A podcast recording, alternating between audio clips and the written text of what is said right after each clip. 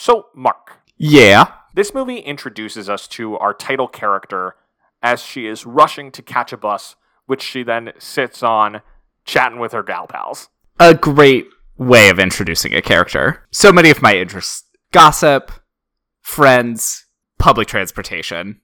What more do you need? It's fantastic. So, I was wondering, in light of that, do you have any favorite movie scenes on buses? So, the first thing I thought of does not take place on a bus so much as in front of a bus, which is the scene in Mean Girls in which Regina George gets hit by a bus. because it is so out there, so unexpected that I thought it was fake until they show that she was actually hit by a bus. I thought it was her imagination or something the first time I watched it. Yeah. So in the summer of 2018, I was in Chicago for a week and I played trivia at this bar and they didn't do a music round, they did an audio round where it was audio from like 8 or 10 or whatever different movies from scenes related to buses and you had to identify the movie based on that sound. That honestly sounds very fun. A really nice way of doing something like a music round, but giving people that are not good at music rounds a shot. Well, yes, when you replace the music round with a movie round, I suddenly crush it. Granted, Catherine and I did pretty great last time we did trivia. Yeah, no, you you really came in there. But so the the two that I really remember were there was the audio of Tobey Maguire chasing the bus in the original Spider-Man, and then the other one it just sounded like people singing Tiny Dancer. And luckily, I had recently watched Almost Famous to know that there is a scene in that where everyone's just on the bus singing Tiny Dancer. I mean, I feel that as a child I sang on the bus, but it was usually not a actual song. What were you singing? Well, I mean, there was 99 bottles of beer on the wall where we'd get through about two before people were like, this is boring. I don't know why it starts so high. It is so long. It's designed to kill time. I know, but it's not that exciting. I think that almost famous scene is probably my favorite though, because it is just so joyful and it's fun to watch people having a good time. That is true. But somehow, Mean Girls, someone gets hit by a bus, and you're so shocked that you laugh, even though it's entirely inappropriate, which I enjoy. Yeah, you're supposed to laugh at that. It is designed for it, but also it's still a teenage girl getting hit by a bus. A teenage girl played by a 30 year old woman. That's the thing about that movie. I love that they cast Rachel McAdams because she is so noticeably older than everyone else that it spins around to being funny again. Now, unfortunately, no, fortunately, no one in this movie gets hit by a bus. Yeah, I would go with fortunately there. Yeah. But I do think there is a lot of good stuff for us to talk about in it, so I think we should get underway probably. Yes. Welcome to We Love the Love, a Hollywood romance podcast. I am Mark, and I am gay. And I'm Will, and I'm a ginger. This, of course, is a podcast dedicated to examining the least important issue facing the world today. Does Hollywood romance make any sense? And are these people actually dateable or even likable? It doesn't matter if the romance is a main plot or a one scene flirtation, we will dig in and see what's there. And this week, we are looking at John Berry's 1974 romantic comedy Claudine, starring Diahann Carroll and James Earl Jones. A movie I had never heard of, but I very enjoyed it. I only knew about it because when the Criterion edition came out last summer, our favorite writer, uh, Caroline Siede, wrote a column about it in her When Romance Met Comedy column at the AV Club. And I read it and I was like, this movie sounds kind of great. We should do it on the podcast. The acting in this movie is so good. It's so very good. Diahann Carroll did get an Oscar nomination for this movie, which is cool to know because it's the kind of small, largely independent production that wouldn't often be recognized in that period. Right. It's still it is the end of the studio era, but this is a very small film from what I understand. Yeah, it was made for about a million dollars by a company called Third World Cinema that had been founded by Ossie Davis and Rita Moreno and other black and Hispanic performers to try to develop films with major roles for actors of color. So this was their first movie released. They eventually only made two. The other was Greased Lightning, a Richard Pryor vehicle about auto racing. But the company eventually closed down when the urban improvement grants that had been funding it dried up. That's so dumb. Yeah. Um, I was reading some New York Times coverage from the time about third world cinema, and it's kind of a bummer to read executives in 1975 talking about how they haven't made as many movies as they wanted because investors think that movies about black people have a limited audience, so the investors won't put up the money. And it's like, oh, that is the same conversation we are having today, almost 50 years later. And it is still untrue. Right.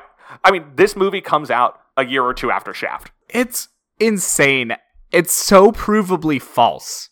I just don't understand the logic. It's like, well, sure, maybe if you don't put any resources behind like making movies well and advertising them well, then people don't show up to them. But that is not a black movie thing. That's a how you're distributing your resources thing. Right. And when there is production behind it and the movie is advertised, people go see it. Right.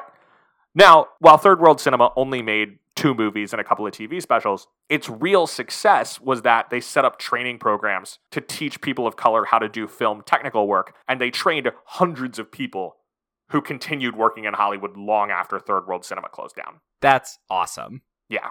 Um, actually, one of the founders of the company was Diana Sands, who originated the role of Beneatha in A Raisin in the Sun on Broadway and in film. And she was originally cast as Claudine, but she collapsed on set after a week of filming, they rushed her to the hospital. It turned out she had a serious case of pancreatic cancer. She died within a month. But during that period, she's the one who really pushed producers to hire Diahann Carroll, who she knew from the black acting scene in New York. I that's wild. Yeah. I can't believe that so fast. Yeah, it's unbelievable. I mean, it's crazy that wow. I'm very thrown by that. But Diahann Carroll is amazing in this movie. She's incredible. And it's not like she was coming out of nowhere at this point. Like Oh, I know. she had already been the first black woman to win a Tony for Best Actress in a Musical. And she had won a Golden Globe and been Emmy nominated for her TV show Julia, which was the first weekly series to star a black woman who was not playing a servant. It was oh my god. Wasn't that show in like this early 70s? It premiered in 1968. Oh my god. That's all. I everything is terrible except this movie, which is great. James Earl Jones also had a Tony at this point for The Great White Hope, and he was Oscar nominated for the film adaptation, which made him the only black man besides Sidney Poitier to have been nominated for Best Actor. He's also very good in this movie. He's so good in this movie. It's fun to see him this young. It is cool to see him this young and actually in the movie as compared to him being young in Doctor Strangelove, but barely in it. Right. Yeah. I mean, Doctor Strangelove, he almost like barely registers, but it's it's weird to watch this movie and be like, oh, James Earl Jones is young, and then think, oh, this is three years before Star Wars. Because in my brain, like James Earl Jones in Star Wars looks like James Earl Jones today. But it's not that like he is still young by Star Wars, so it's interesting because he is not how I picture him. Exactly. Like my first image of him is basically like Lion King era, even though he is not in that movie. Right, but at I mean, least like physically coming to America. Right. James Earl Jones. Yeah. He is given the most impressive dick hiding montage I have seen in a long time. It is quite impressive. Right? They just they're always finding like what's the smallest thing that we can put in front of his penis. Right. They managed to just block the smallest area in every scene where he's walking around disposing of a mouse caught in a mousetrap. I like when he salutes the mouse as he flushes it down the toilet. Me too. I also like how they use her leg up under the sheet in the last one, right before he climbs in. You do get a few shots of James Earl Jones' butt in this. You do, yeah. This is a hot movie. Yeah. And I appreciated the craft that went into that scene. Yeah. It's directed by John Berry, who's the son of Jewish immigrants in the early 20th century. He actually, you know, speaking of experimental groups, we were talking about third world cinema. John Berry worked with the Mercury Theater in the 1930s, and he followed Orson Welles to Hollywood as a director for Paramount. Unfortunately, he was named as a communist to HUAC. And he, he, he had been a member of the party during the Spanish Civil War, and that ended his Hollywood career. He fled to France, and he lived out the rest of his life in France. But starting in the mid 60s, he would occasionally return to the US to shoot movies, which is what he was doing when he was shooting Claudine. Was this filmed in New York? Yes. It is an extremely New York movie. Yeah, in the spirit of like 70s New York cinema, like Shaft or you know some of the early Scorsese's and things like that. I was reading some clips from reviews, and one thing that one review pointed out that I really liked is this is a movie about actual people it was like it's not a super cop or a superhuman or a super pimp. It is just people struggling to survive in Harlem in the 70s. Which is what a lot of reviews noted. Like this is a movie just about you know, black people living and finding, you know, romance and joy and comedy, but also the struggle of that in this period. Right, and they make mistakes, they're flawed. They're not Sidney Poitier and Guess Who's Coming to Dinner. They are people trying their hardest in a situation designed for them to fail. It's striking to like look at all this, the extent to which you know, it's recognized by critics. The movie was a decent hit. It made like six million dollars against its one million dollar budget. Diahann Carroll was nominated for an Oscar. The screenplay was nominated for Best Comedy by the WGA. Carroll and Jones were both nominated for Golden Globes. So like the movie was a financial success, it was a critical success, it was recognized by awards groups, and the extent to which it then like disappeared. Right. I they didn't try and recreate it at all as far as I'm aware. I mean, that's not even something I really thought about. Like you could you could remake this movie and people wouldn't realize it was a remake and it would probably be a good movie. And you could just do a very similar situation. I mean, there are so many of the same stories about two white people struggling in New York and falling in love. So you could do the same formula rom com, but about black people. I mean, white people struggling like on this class level wasn't just happening with Claudine this year. I mean, Diahann Carroll lost the Oscar to Ellen Burstyn in Alice Doesn't Live Here Anymore, which is a movie about a white woman who's struggling to get by. Right. And I mean, most rom coms are about rich people. Even today, rom coms. Yes. Even black rom coms today are about wealthy people. But I guess it's because this is also not a pure rom com, it is a rom dramedy. A term that more people should use. There is no easy way to have that genre roll off the tongue. rom dramedy, rom comma. The other big piece of this movie that we have not talked about is the music. Oh, which it's was so written, good. Was written by Curtis Mayfield and is performed by Gladys Knight and the Pips. I they just got the best. That's the thing. And you imagine that was a little bit easier because this is the first project from this big new I mean not big, but the first project from this corporation designed to champion black artists. It's also the tail end of their fame too. This is not Yeah. their it's not Gladys Knight at her peak. But it, it sounds great. But I mean, she's still obviously a perfect talent. And the album itself was a hit. The theme song "On and On" ultimately was a number five hit on the Billboard 100 and number two on the R&B charts. It's a good song. Yeah, Why would it not? it's not? good music. What's wild is thinking about how much this movie is recognized as like the answer to blaxploitation, a more realistic thing. Curtis Mayfield also wrote the soundtrack to Superfly, Hey, work is work. and it's good work. I mean, this is a movie where the songs would not last long enough for me. They would have a little bit of the song playing and then they would cut and it's the sound on the TV or someone listening to the radio. Eh, I would I was thinking you could keep that playing for a bit longer. we could hear some more of that music. I don't mind. It was good. It is interesting how much of the music does get turned into I don't know what the it's diegetic diegetic Yeah. music where it's like actually in the scene.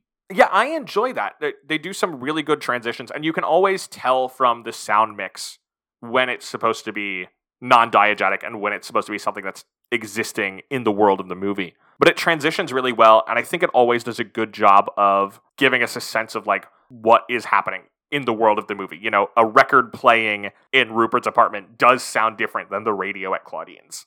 or the TV when the kids are watching and dancing along to the TV. Yeah. There are so many children.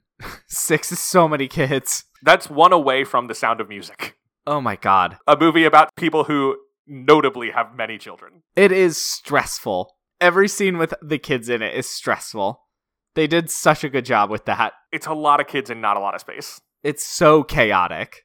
And also, almost all of her kids are so rude. I think with the strength of the movie, though, is that you can look at these circumstances and be like, gosh, this is so frustrating. And like, to a certain extent, like, thank goodness I don't have six kids in that tiny a space.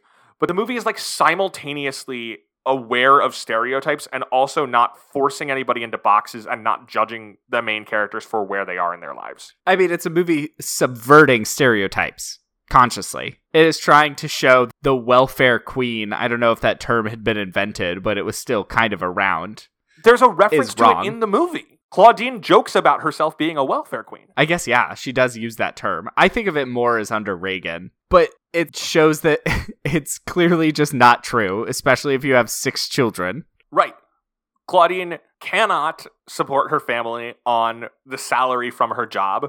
She cannot support her family on the money provided through the welfare system, but it's also illegal for her to have both pools of money. And the system is just so rooted in the sexist heteronormativity of the era that as soon as she has a man in her life, regardless basically of his income level, welfare is cut off for her. As Rupert puts it at one point, them getting married would take the government off the hook and put me on. Right. Because it all goes based off of his salary, too. And like, he's living off of his salary and isn't living a terrible life, but a single man is very different than a family of seven. It would be a family of eight if he were a part of it. Yeah, a family of eight. Oh, nine, eventually. Her daughter gets pregnant. That is where the ninth comes from. Yeah, but she's going to go live with Abdullah. Oh, yes. I love every time she calls him Teddy and then remembers. Right. It's funny. But it also is a reminder of how young these kids are. Yes. How old is her daughter supposed to be? The ages are never super clear of the children. Yeah. She's a teenager, but you don't have a sense of like quite how old she is. Yeah. I mean, I think she's like 16 ish. That's what I would guess. Yeah. I mean, clearly not old enough to live on her own. And that's the thing where like what's happening with a lot of the kids and even kids who are off screen, like Teddy slash Abdullah, they are trying to assert a particular identity for themselves and like sort of claim a space in the world for themselves in a world that has very little interest in them and like really the the main interaction we see of the kids with the outside world is whenever Miss Kayback comes over and they're like putting on this frankly hilarious show of like, "Oh, hello Miss Kayback. How are you today?" I loved the scenes with Mrs. Kayback. It's it's quite funny. And that's the strength of the movie is it's able to pull real comedy. You know, it's not the Marx Brothers where they're like doing setup punchline jokes, but it's pulling real situational comedy out of a frankly kind of dehumanizing experience. Oh, completely. And she does such a good job of pointing out how dehumanizing it is by comparing it to the life that the social worker leads. There's the whole sequence where Miss Kayback is over asking Claudine, like, I heard there's been a man coming around. Like, what's the deal with that? Has he been giving you stuff? We've got to deduct that if that's a thing. And Claudine's like, You have a guy over, he brings you a bottle of wine. Like, a guy comes over, he brings a six pack. Like, there you go. That's a buck fifty. You want one? And then Miss Kayback writes that down. She does. I know. She deducts that. One thing I also appreciated is the workers at the welfare office and the cops are generally black people as well, Yes. which is a very interesting touch. Because the workers at the welfare office even are not sympathetic. Right. And it gets at something this movie is aware of in other places too, like when they visit the like community center and they're looking for Charles. There are all these different people who have different ideas about what the best way forward is, and for many of them, they're like, there is one way forward and we should follow this and kind of look askance at people who have other ideas. Right. The conflict of the era is very apparent in this movie. And I also appreciated how it shows that even among her community, her situation is still looked down on because she has six kids. And everyone says it is her fault that she has six kids. There's no other person involved. Right, exactly. So, given all this, should we should we talk a little bit about the romance of Claudine? Get a little James Earl Jones in here. Oh, yes, because the romance is the main plot of this film. Right. Unlike last week, it follows a plot. What? Shocker. So every week we break down the romantic plotline of a movie into five distinct points, just to guide the conversation. Will, why don't you take us to point one? All right, so we're introduced to Claudine, like we said, as she's rushing to a bus. There's this great, like, nonverbal sequences are are great. Score by Gladys Knight is playing, and she's like quickly like signing forms for her kids and like sending them off in the directions of their schools. She hops on the bus and she's chatting with her friends about how stressed she is and she like can't sleep super well and she's having a hard time focusing on stuff. And one of her friends tells her that her problem is she is in need of some vitamin F. I lost it at vitamin F. And I also love the line Do you think women's equality movement was for the right to vote? No, it's for the right to Also, sleep around. Yes. So our real point one is this early flirting and dating, which begins at work. She works as a, a housekeeper in the suburbs for a white family, and one day she brings out some grapefruit to the hot garbage man Rupert, played by James Earl Jones. I know I'm just an ugly old, smelly old garbage man, but you see me all cleaned up, you won't believe your eyes. So, you know, I've been studying on taking you out for a long time. What, what about that girl? I don't think so. Oh, you don't want me to beg you, do you, baby? And you can tell it's not the first time that he has seen her and lusted after her, but it does seem like their longest conversation. Yeah, and he pretty quickly is like trying to get her to go out with him like hey come on i'll pick you up he like sort of threatens to turn her in for welfare fraud if she doesn't agree Yeah, I didn't love that. and you're like this rough. could be a joke but i'm not certain that it's a joke It's the implication.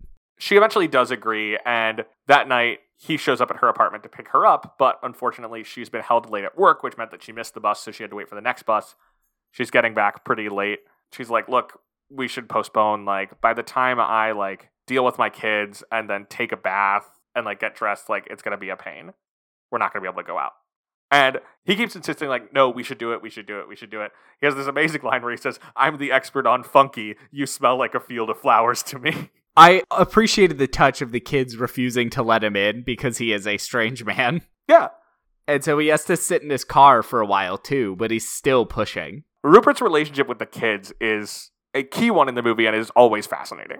It's very interesting. But so anyway, that night he convinces her, like, look, you know what? Like, don't even worry about what's going on at your place. Like, grab some clothes. You can take a bath at my place, and then we'll go around the corner to the restaurant. And they go over, and Claudine, having her first bath in well over a decade, where there was no kid demanding time from her, falls asleep in the tub. it was such a good touch. Right, because it's another thing where like she's in the tub, Rupert puts on the music, sits down. That's another great use of score in this movie, where we transition then to the sequence of Rupert still sitting there and the music has stopped, and you're like that conversation you were bringing up about the music transitioning between diegetic and non-diegetic, and you're like, wait, what happened here? And what clearly happened is the record ran out. Right. The record stopped and it played the whole way through, and his position changed from a seductive lounge to just a normal sit. Like a schlump. And then he goes in and it's just like, Are you okay? Did you drown? And he finds her asleep. And so instead of dinner out, they decide to just order in and get fried chicken delivered. So they do that. They're having a nice night. Claudine enjoys some women's equality. And then she gets home at four in the morning.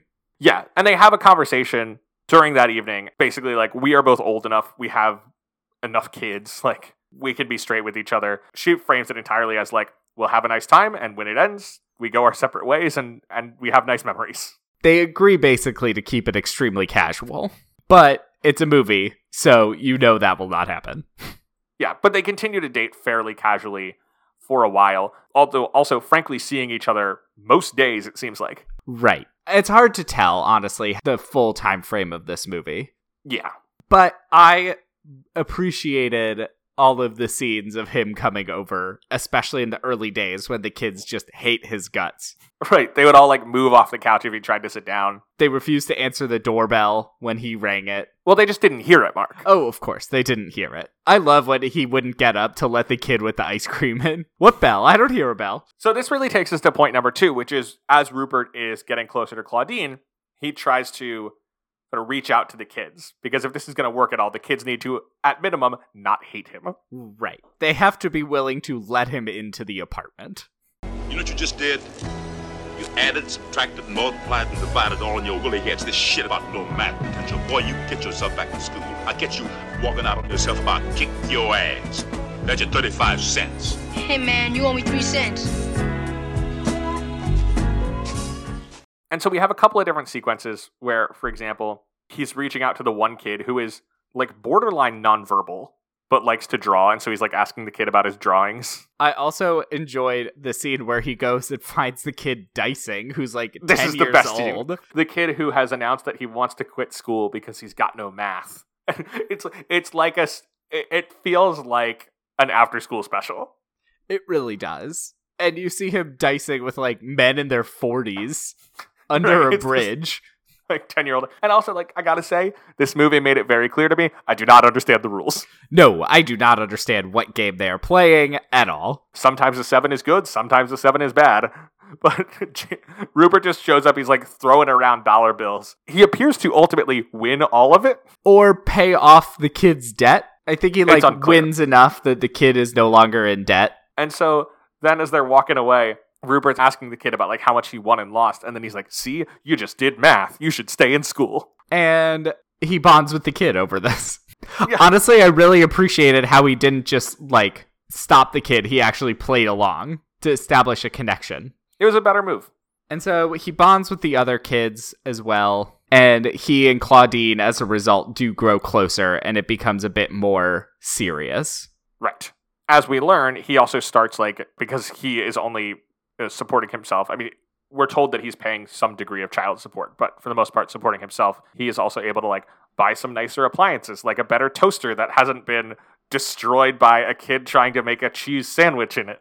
And the issue of his kids does cause some tension because he is basically acting like one of her exes towards his own kids, which she's not thrilled about when she finds out. And this tension really comes to a boil in point number three, because the issue is Rupert wants to be with Claudine, but he doesn't want to be accountable to the welfare system. They go to the welfare office and it shows how confusing everything is and makes it clear that getting married would make him on the hook completely for everyone. Now, if I marry this lady, I want to make things better. But if I spend a dollar on it, you're going to deduct it from her, right? If I want to buy a little something extra, you're going to deduct it. And I better report every penny I spend, or else I'm a crook. Okay, now you say if I lose my job, I must apply for welfare because I can't just sit around eating the government's biscuit. Which is fraud. That's a fraud, right? Okay. Now, if I do go into welfare, then I'm just another lazy ass nigger that's living off taxpayer. All right, now. Suppose I do not marry this lady. Now, if I move in with her and do not tell you, then we're both crooks, right? But if I do tell you, then we're back to the income and the outcome and the, and the deducting, and you drive me to drink.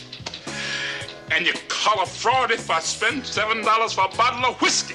It's a system that punishes the people who are in it, but also doesn't provide an obvious way out. Right. It keeps them trapped in the system without showing any way forward. But Charles is opposed to this because he sees it as a system that keeps people dependent, which I find interesting.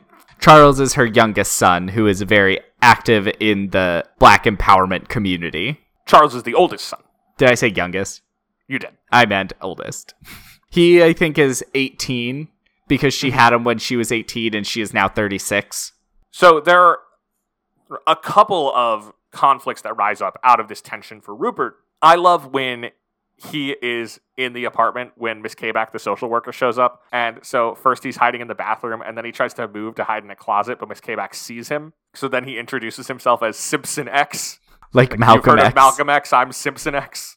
And this is the scene where Diahann actually does eventually break and shows all of the appliances he's bought that she'll need to deduct from her weekly amount. And eventually Claudine is like, look, maybe we should call this off. Like, you clearly are uncomfortable with being a part of the welfare system. I cannot not be a part of this system. And he's frustrated because he's like, no, I want to be with you. I just don't want to be in all this. Which is also understandable because it's extremely complicated. Right. It, it is complicated and impersonal and invasive. Right. And he would have to deal with this for the first time because he's been able to support himself, but as we will learn soon, not really his kids, off of his salary as a garbage man. So, nonetheless, as they're leaving the welfare office when he first goes and they like talk about like what it would mean to get married, he gets mad. Claudine thinks he's done, and he basically is like, dealing with all of this is worth it to be with you. Right.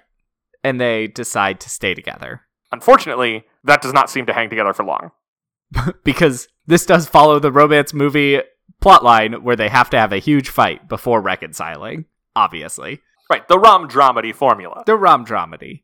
So he is served with papers, right? Yeah, while he's at work. While he's at work for underpaying child support. And his response is basically like, I have to underpay child support or I cannot support myself. Right. And again, this just shows the inherent difficulty that the government has placed on the black population. And he's really frustrated about it. He's like quite angry. Claudine doesn't entirely share his anger because she's like, well, yes, you have to support your kids. Yeah, because she is doing the same thing. She doesn't have enough money to support herself and six children, and yet she is doing what needs to be done. So anyway, she's like, "Look, I know you're feeling angry about the situation, and you also feel like you're a crappy dad, which you are. But my kids think really highly of you, and I'm not supposed to tell you this, but they are basically throwing you a Father's Day party. Which is extremely touching. It's very sweet. And yet, he does not show up. You boys looking for Rupert? Yeah. He moved. Oh, where? I don't know. I saw him take his things out this morning. It does seem like a nice party. Yeah. They're having fun before he arrives, and then eventually she pulls the I guess he's not coming, everybody eat move, which is the Yeah. quintessential I'm giving up on a person showing up to the party move. And two of the kids take their bikes over to try to find him. And he is moved out of his apartment. Claudine tries calling him, and the line is disconnected. He is gone, gone. Right, he has disappeared. She tries showing up to his work and being like, "Hey, have you seen Rupert at all?" And one of his friends is like, "No, he called in sick, but we only get five days off a year, so he has to show up at some point." And yet, It seems like he is gone. he is gone. Until, unfortunately, Charles finds him in a bar. There's like effectively a bar fight scene that is shot really interestingly. It looks like handheld cameras. Right. And it's also interesting because this bar has like a gospel choir singing Yeah, you know, as one does. as at a bar. It's like the clogging bar from Trouble with the Curve. Oh God. So they get into a fight and end up, you know, brawling out on the street, essentially. And Charles is telling him, like, I mean, literally, when they first met, Charles said, For every tear my mom cries for you, I'm taking a pint of blood. Which is a harsh line. And what Charles basically here is saying is, like, You screwed with my mom, what the heck? And I think it's around this point that Claudine discovers that her daughter has been hiding a pregnancy, which does not go over too well. Yeah, Claudine is really upset because she feels like her daughter now is going to wind up in the same situation that she's in. Right. But she does eventually calm down and accept it. But the fight with Charles brings us to point five One night, Rupert pulls up in his car again. and apologizes. Where? I don't know, but it, it seemed like I'm always running away from kids. Oh, the joys of fatherhood. Shh. And they get back together get married. Yeah, they do. They get married. And then because Charles was part of a protest that got in a fight with the police and he tried to run to the wedding to hide, then the police show up and the movie ends with them all in a paddy wagon. but then it cuts to them just walking through the streets holding hands. It's a nice shot. It is a nice shot. I assume that because the paddy wagon did not bother to close the door, they treated it like a bus and they were like, well, we've gotten to where we're trying to go, so we can just hop out and walk down the street. My favorite thing is the cops helping the children all jump into the paddy wagon. right. and being like, I guess we're taking all these kids to jail with us. But I did find the last shot to be kind of jarring because it, You didn't like it?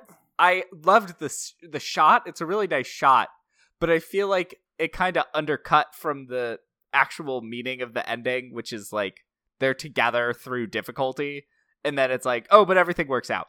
Yeah, I think it's just like the movie is just trying to seize some hope in the end there. It is, and Charles is there, so at least Charles gets out of jail. Exactly. Now, Mark, uh, how do you feel about the romance of Claudine? Do you find all this believable? I think it's mostly believable. I think that James Earl Jones is very charming, and I understand why Claudine would be interested, except for the part where he threatens to turn her in for welfare fraud. That's the thing. It's a big turnoff right at the beginning. Uh, here's my early dating advice don't date someone who does that. Yeah, that should be a hard turnoff. But I mean, it's like, regardless of that, which will obviously impact its score, I think the rest of the romance proceeds pretty believably in the face of what they are dealing with. Yeah, and like an interesting kind of romance that we don't often see in our rom coms or rom dramedies, in that it is about two people who are very much adults, settled into their adult life, who are trying to find a way to negotiate a relationship within their other like real life responsibilities and not like dumb made up personality quirks. Right. It's actual struggle instead of. I can't even think of some of the fake fights we've seen in rom coms so far, but this is by far one that actually would lead to people struggling in a relationship. Right. It's not like Hitch or 27 Dresses, Right. both of which are pretty good movies. So, Will, with this in mind, every week we rate the believability on a 10 point scale, with one being the least and 10 the most believable. Where would you rate this movie? Probably like an 8. Yeah, I was thinking an 8. That opening line is bad. His You're talking about vitamin F? no, that line, ten out of ten. but the uh, threatening to get a date out of her is bad, and I feel like she would not actually bow to that. Or even if she did, she probably wouldn't be as like warmly open at the start of the date as she is. Right. So, do you think Claudine or Rupert is dateable? Definitely Claudine more than Rupert. Definitely more than Rupert. I personally want zero children and don't enjoy interacting with children that much. So that would be a deal breaker for me In both cases, really. in both cases. Claudine much more so, although like frankly it's the thing of like, you know, Claudine frankly doesn't have a lot of time and that's part of her struggle. I think Claudine and I are in very different situations in life and would not work out. I think that's fair. And Rupert has his problems. Do you think that they will work out? Will Claudine and Rupert stay together? I hope so. They get through all this in a relatively short period of time. I hope so. I think that there will be like some near misses where like Rupert goes missing and then comes back. Yeah. But I do think he would come back. It's also just whether Claudine can continue to forgive him. Right. This is a hard one to predict. Yeah. You hope that he's becoming better. Right. If you had to pick one person in this movie to date, who would you choose? It's tough because there's not a lot of people in this movie. Right. Like Miss Kabak is a cutie and sh- she's trying, but no. Maybe his trash man partner. Oh. He's nice. Yeah. He's helpful to Claudine when she asks him for help. That's probably like the second best trash man friend performance in a movie. What's number one? Stephen McKinley Henderson in Fences. He's so good. Oh, I haven't seen Fences. Oops. It is good. It is long. Yeah. It is a movie that is just full of capital A acting though, and it's a good time. Yeah. Who would you pick? Um, I think I'm just gonna go with one of the bus ladies. Oh, yeah. Who am I kidding? I'm going with Vitamin F. I'm going with Yeah. Miss Vitamin F herself, queen Yeah, of the world. I'll go with uh, women, Miss Women's Equality. I also like be- it because she is the oldest and the one you would expect to be the most conservative and is by far the most open about it, too. Yeah, bus ladies seem fun. They're very supportive. So, Will, many of the films we've covered on this podcast have been adapted into stage musicals. Do you think that Claudine should be adapted onto Broadway? I do not, in large part because I think what's exciting about musicals is the way that it heightens things, and the strength of Claudine is that it's not heightened, is that it is so grounded in everyday life. A couple times through the movie, I was thinking that you could make a really good play out of Claudine, Yes. But I don't think that a musical is the way to go because I think it loses what makes this story special. Right. The story is important because it is a time of all black cinema being heightened. Seeing such a grounded, realistic portrayal of life is what makes it unique and stand out and good. Yeah, it's it's a really cool movie, and it is on YouTube in its entirety. If you search Claudine movie 1974, it'll show up, and it's worth your time. Definitely. I think that is about it for Claudine. Thank you for putting it on the list. I never would have discovered this without you. Yeah, I mean it's it's fun to discover something like this that should be more widely seen. For sure. Next week, we are taking another hard shift in our schedule and covering. This is an Adam Sandler movie, right? It is. It's one of the originals. Uh, we will be watching Billy Madison. Is this the golf one? no, that's Happy Gilmore. Ah, yes, of course. This is the one where, in order to get his inheritance, his dad insists that he go back and like pass elementary and high school. Oh, God. I'm not looking forward to this. Until then, you can follow the show. Oh, Will has something to say. I'm just saying, and I'll talk about this more next week. If we are charting the history of romantic comedy, we have to consider the role that like bro comedy that is actually secretly a rom com plays. Like the Apatow movies are all rom coms. The Sandler movies are rom coms. I know, but I don't necessarily like them. It's also going to be coming out on my first day of school for the year, so a nice like back to school spirit seemed like a way to go. Ah, sure. Of course. Until then, you can follow the show on Facebook and Twitter at Love the Love Pod. And you can email us questions or movie suggestions at lovethelovepod at gmail.com. Make sure to rate, review, and subscribe, especially on Apple Podcasts, to help other people find the show. All right, Will, last question. What is the best piece of dating advice we got from Claudine? You already gave yours, I guess. Yeah, but I, if I have to say something else, you know, a first date doesn't have to be big and fancy. It can just be a more casual hangout. My advice is be willing to work with your partner to find the situation that best suits you. and understand that sacrifices need to be made. Great. All right, there you go. Until next time, I'm a ginger. And I'm gay, so between the two of us, we know everything there is to know about romance. Bye.